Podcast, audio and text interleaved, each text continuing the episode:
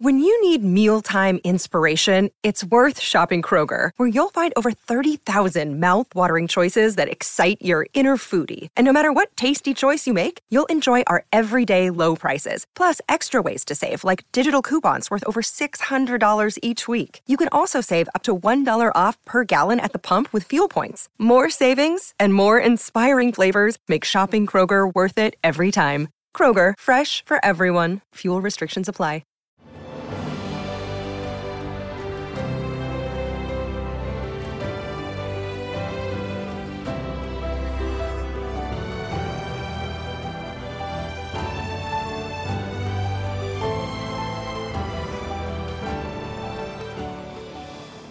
Welcome to the newest episode of Beyond the Fame with Jason Fraley. I'm your host, Jason Fraley, picking the brains of the top filmmakers, musicians, and artists of our time. Three Doors Down brings its 20th anniversary tour to MECU Pavilion in Baltimore on August 20th. I spoke with frontman Brad Arnold about the band's biggest hits from Kryptonite to Here Without You. What's up, Jason? Hey, Bradley, thanks so much for taking the time to join us. My absolute pleasure, man and we're talking for the 20th anniversary tour of The Better Life. Man, can you believe it's been 20 years? You know what, man? I can't believe it's been 20 years. And when that record came out, I just turned 21 and uh, started touring and uh, been on tour for half my life now. And uh, so, man, you know, to look back, to look back in some aspects, it's like, yeah, that seems like 20 years worth of stuff. But when you think about like into like little individual events, you're like, that's been 20 years ago. That, and I mean, you know, it is by the grace of God that we've been doing this for for this long. And I mean, if you'd have asked me, would would we still be going? I would have hoped so. But I mean, I, that would have been a really optimistic dream Right, for sure, for sure. Well, I want to get into it is the 20th anniversary of a better life, so I want to get to that in a second. But let me back up a second and move a little more chronologically. Like, where'd you you grew up in like Mississippi, right? How, how did you actually get into music? You know what I mean? Like, uh, what were the group bands you listened to growing up, and you know, how did you actually get an instrument in your hand the first time? Well, I was the I'm the youngest of seven kids, and so I grew up kind of listening to whatever my brothers and sisters listened to. So I grew up listening for and and, and my dad as well. And my dad listened to everything like Marty Robbins and Charley Pride. And my brothers, my older brothers, from Boston and Kansas, and and then my sister, uh, who I was a little closer to in age, she loved Bon Jovi and Poison and all like all the '80s bands, and and so man, I just kind of like. And along with that, I, I had another brother that listened to a bunch of country music. So I grew up with all the country music from the time. And and uh and I kind of ran the gambit. I I had the influence from a lot of different stuff, and it was just kind of whatever my brothers and sisters listened to. And I grew up in the Assembly of God church, and that's almost uh, like a Pentecostal or whatever. So, uh, you know, you sing a lot in church in, in Assembly of God church, and I didn't really sing in front of the church too much, but in those churches, everybody sings, and and uh, and so I guess there I found my voice, and I never had to be. All of my family is kind of loud, and so I and I never really had to be bashful around my house and and things like that. And so, um, and as far as like instruments, I I I can never remember not beating on pots and pans and and uh, I have a picture from when I was it, the drum that I was hitting would have been waist high to a sixth grader because it was my brother's drum that he was playing in elementary school, and I'm reaching up over the top of it, beating it, and uh, I was probably two years old, and I just always I always like making racket. That's the original demo tape. It was called Pots and Pans. exactly. awesome. Well, how I'm sure you've told this story a million times, but how did the actual Three Doors Down band come together, and and how did you guys come up with that name? I mean, I know the story, but tell our listeners. yeah, well, you know what? We came we came up with a name the day before a gig, and uh, we really didn't have a name and uh, we were riding down through Foley, Alabama, on our way down to Gulf Shores, and that's uh, that little town has a ton of fruit stands through it, and some of them are in the same little building. Uh, we'll we'll have several, and one had moved a couple parcels down, and they had put a sign up on the front of their little booth there that said, you know, business moved so many doors down, and some of the uh, letters had fallen off, and um, and there was three of us at the time, and, and Todd said, you know, well, what about three doors down, and it stuck, and and uh, and we just stuck with it, you know, and um, you know, but uh, those two guys, Matt and Todd, I never remember not knowing them. I played t-ball with Matt. He's my he's like my third cousin, second third uh, third cousin, and uh, Todd, he dated my sister when he was in like middle school, and I was a little kid.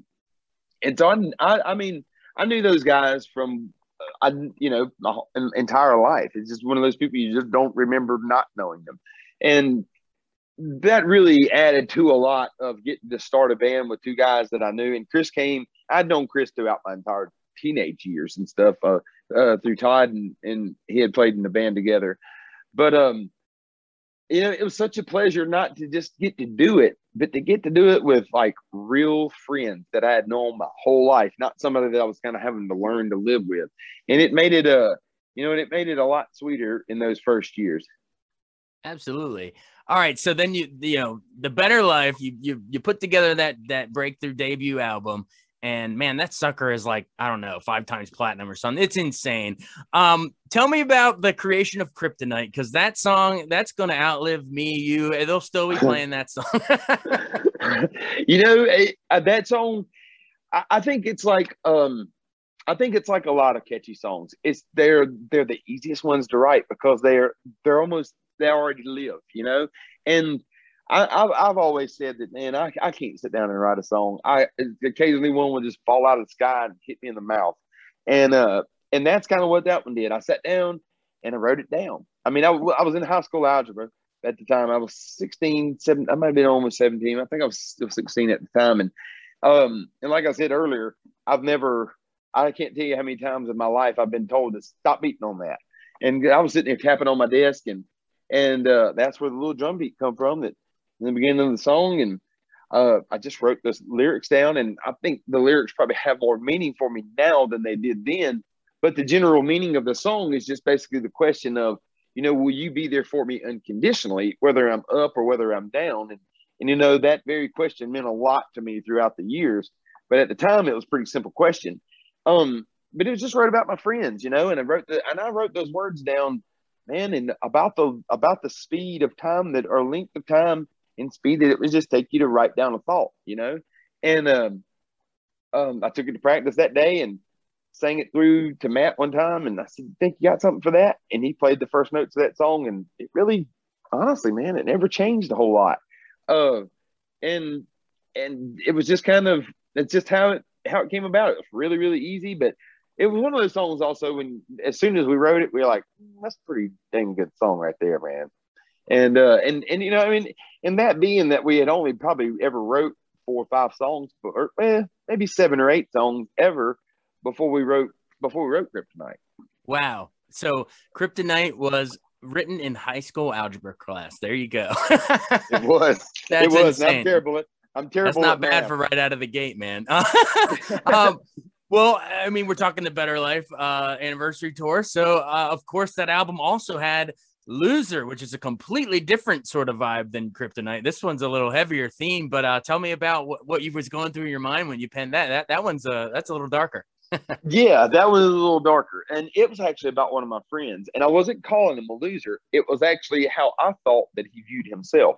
Because it was, it was another kid that grew up with me and Matt, and he's fine now. And, and but at the time, he's going through a rough spot in his life with uh with some drugs, and I think that we had all kind of we were teenagers in in a small town, and and there, and we were really bored. And I think everybody tried this and that, but he he was a little he got a little off in it, um, and it's just how I thought that he viewed himself through the veil that those had kind of put over his eyes, and um, and like I said, I'm thankful to say that he straightened up and he's fine.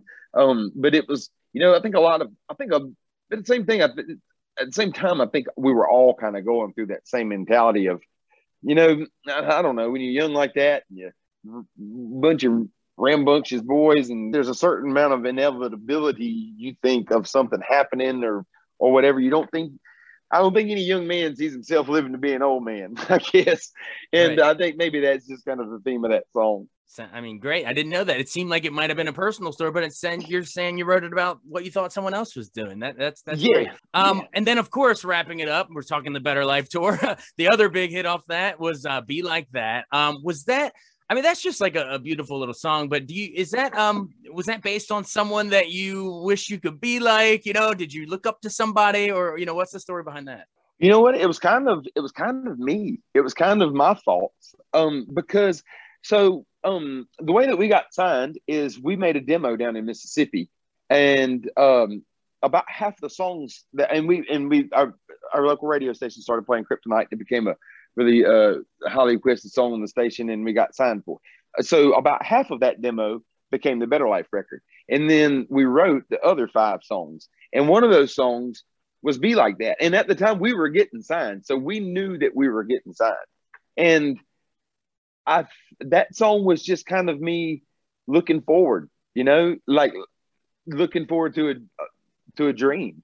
And um, um, you know, it's kind of it's kind of has the characters and uh, of the little boy, you know, but I think that little boy is just me, and you know, looking looking ahead to dreams. And and uh, the second verse, you know, she spends her days up in the North Park. North Park is actually a mall in Jackson, Mississippi that I used to go visit a lot, and uh, you know, people just like to spend their time um, looking at people in the mall, you know, kind of people watching and stuff. And it was just kind of wrote about the sentiment of a of a lady watching people as they passed. And um, you know, I think, but we all have those those dreams, and uh, um, you know, it, it's interesting and, and fun to to look out and sing that song and see people see people sing that song with their own dreams in their eyes they're not necessarily looking at me thinking that uh, wishing they could be like, you know, I don't think it as they like I could be like because they're just looking. You see them, you know, they might be singing toward me, but I see the dream that they're dreaming about being in their eyes, and it's so cool to get to see that, you know. Oh yeah, definitely. And I mean, so that album is you know blows up, and you you guys are you know household names at that point. Um, but a lot of bands can't follow it up. You know, they're that one album hit and then they can't follow. But you guys did because Away from the Sun um was pretty darn big too. And I know answer me this question. I you know that the the two big hits off of that, Here Without You and When I'm Gone, is there like a through line there? I, I almost noticed you're singing I'm here without you, baby, but you're on my mind. And then it's hold me when I'm here, but love me when I'm gone. Is that like you're finally out touring the road, but you're still talking to your lover who's, you know, back home? Absolutely. Or, you know, it seems like there's like a common thread with that. Absolutely. Yeah. You know, like they say you have your uh, whole life to write your first record, And you have like a year to write your second one. And it, that is a, a very recurrent theme on that on the way from the sun is you can tell it's like, well, he wrote those lyrics on a tour bus. you know? so that was you. You got that was you on the tour bus writing back, basically back home, saying, "I'm here without you, and please love me when I'm gone." yeah, exactly. You know, and it's the line in, in "Here Without You" says, "100 days have made me older since the last time I saw your pretty face." Because that was based on the longest time I ever went on tour without going home was three months, and that was like 100 days. And uh, and that was a freaking long time, man. We left and we would go and go on that on that Better Life tour. We played probably the first three years of our uh, career, which so that was part of the um, Away from the Sun tour too. We probably played 300 shows a year, man. And and not only did we play 300 shows a year, I'll bet you we visited 200 radio stations. You know, because you'd play a show and then you'd get up in the morning and be at a radio station at seven o'clock, go in, do an interview, and play acoustic. You know, and and uh and man, really, I mean, what time did you go to bed? You know, I mean, and right. it was it was a lot. It was it's to look back on it, it's blurry, you know. Um, but it was a whirlwind, and it was so exciting. And I thank God that I did, got to do it when I was so young because I mean, I'm 42 now, and a lot of bands, you know, they don't really like take off till like 35. There ain't no way under God's sun that I could have did that now. I could, uh-uh. I mean, dude, I'm I'm I'm healthier now, and I feel better now. But at the same time, there's a difference in a 42 year old and a 21 year old. Oh yeah, you have a lot more energy and stamina when you're younger, man. You your youth is built to be touring like that. When we get up uh, late 30s, early 40s, man, it's you slow down a little bit. oh, man, back in those days, and and I'm not glorifying drinking in any way because I don't drink anymore. I've been sober for five years. It's the best thing I ever done. But well, like congrats. three o'clock, thank you very much. Back in the day at three o'clock, I was taking a shot of Jack Daniels. Now three o'clock in the daytime, I'm like, mm, not time for the nap. you were three shots down oh, absolutely, man. Now I'm like, now I got my now I'm three pillows down. yeah, exactly. That's the that's the natural evolution, my friend. Well, um, we could, you know, we could go through a million of your songs. We don't have time, but just uh, one more in closing. I know everyone remembers Citizen Soldier. It was like your tribute. It was a recruitment, actually, recruitment video for the National Guard. And I remember, yeah. you know, it was on TV and it might have even played before, like, like sort of like before movie trailers, I think, if I remember correctly. But uh, talk about talk about why that was so important to you. You know, the the whole military call. Yeah, man, that was that was actually a really fun project, and um, the National Guard wanted us to write a song that they could play in the movie theaters, and uh, and so it was the project came together knowing with us knowing what it was going to be. It didn't just like happen to to fit or whatever, and um, and so the National Guard approached us to write a song that they could use um for that uh, for that thing, and then it was going to be shot around it, and uh, so. Uh, a man called me from the National Guard one day, and I can't remember what rank he was. Honestly, he was far up. I don't remember uh, what it was, and I don't want to get it wrong.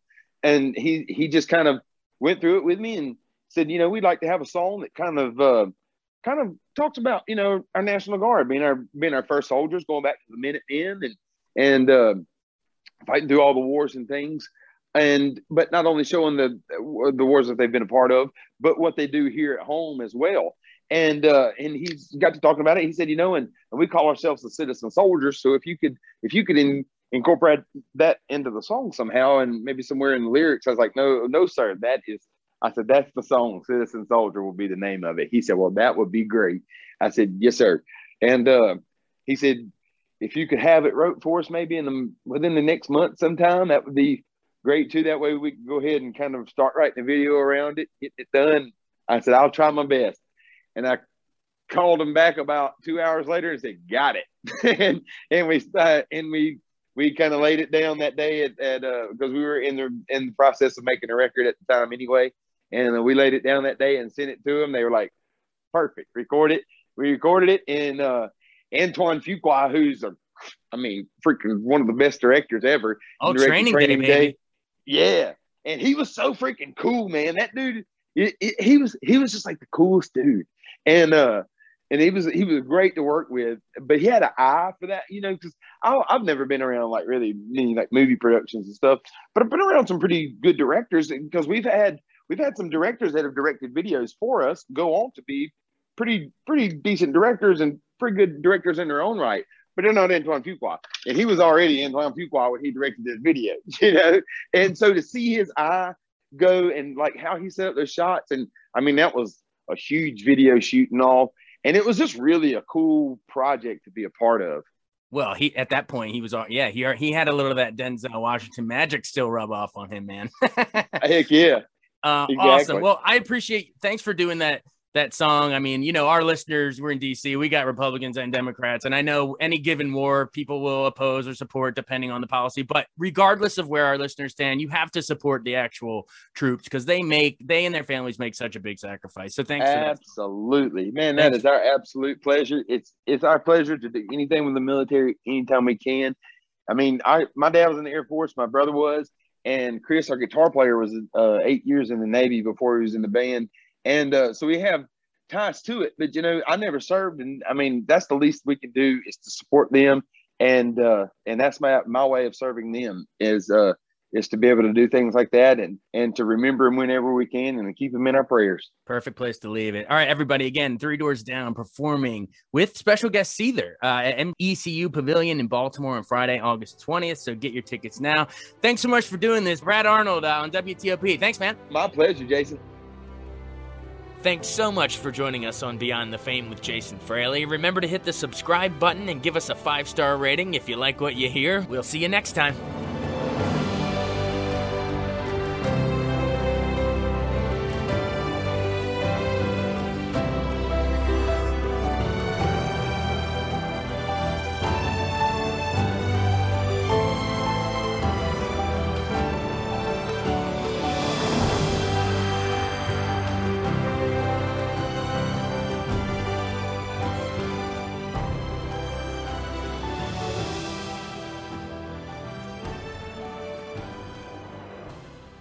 I wanted to take a second to tell you about an app I really enjoy. Living in the DC area is great, and Podcast DC gathers all of the local shows that I like all in one local app health, sports, local news, politics, and so much more. Podcast DC is the new local app with hundreds of DC area podcasts to choose from. I can earn exciting rewards just for listening and share the podcasts I love instantly. Available in the App Store or in Google Play, listen local with Podcast DC.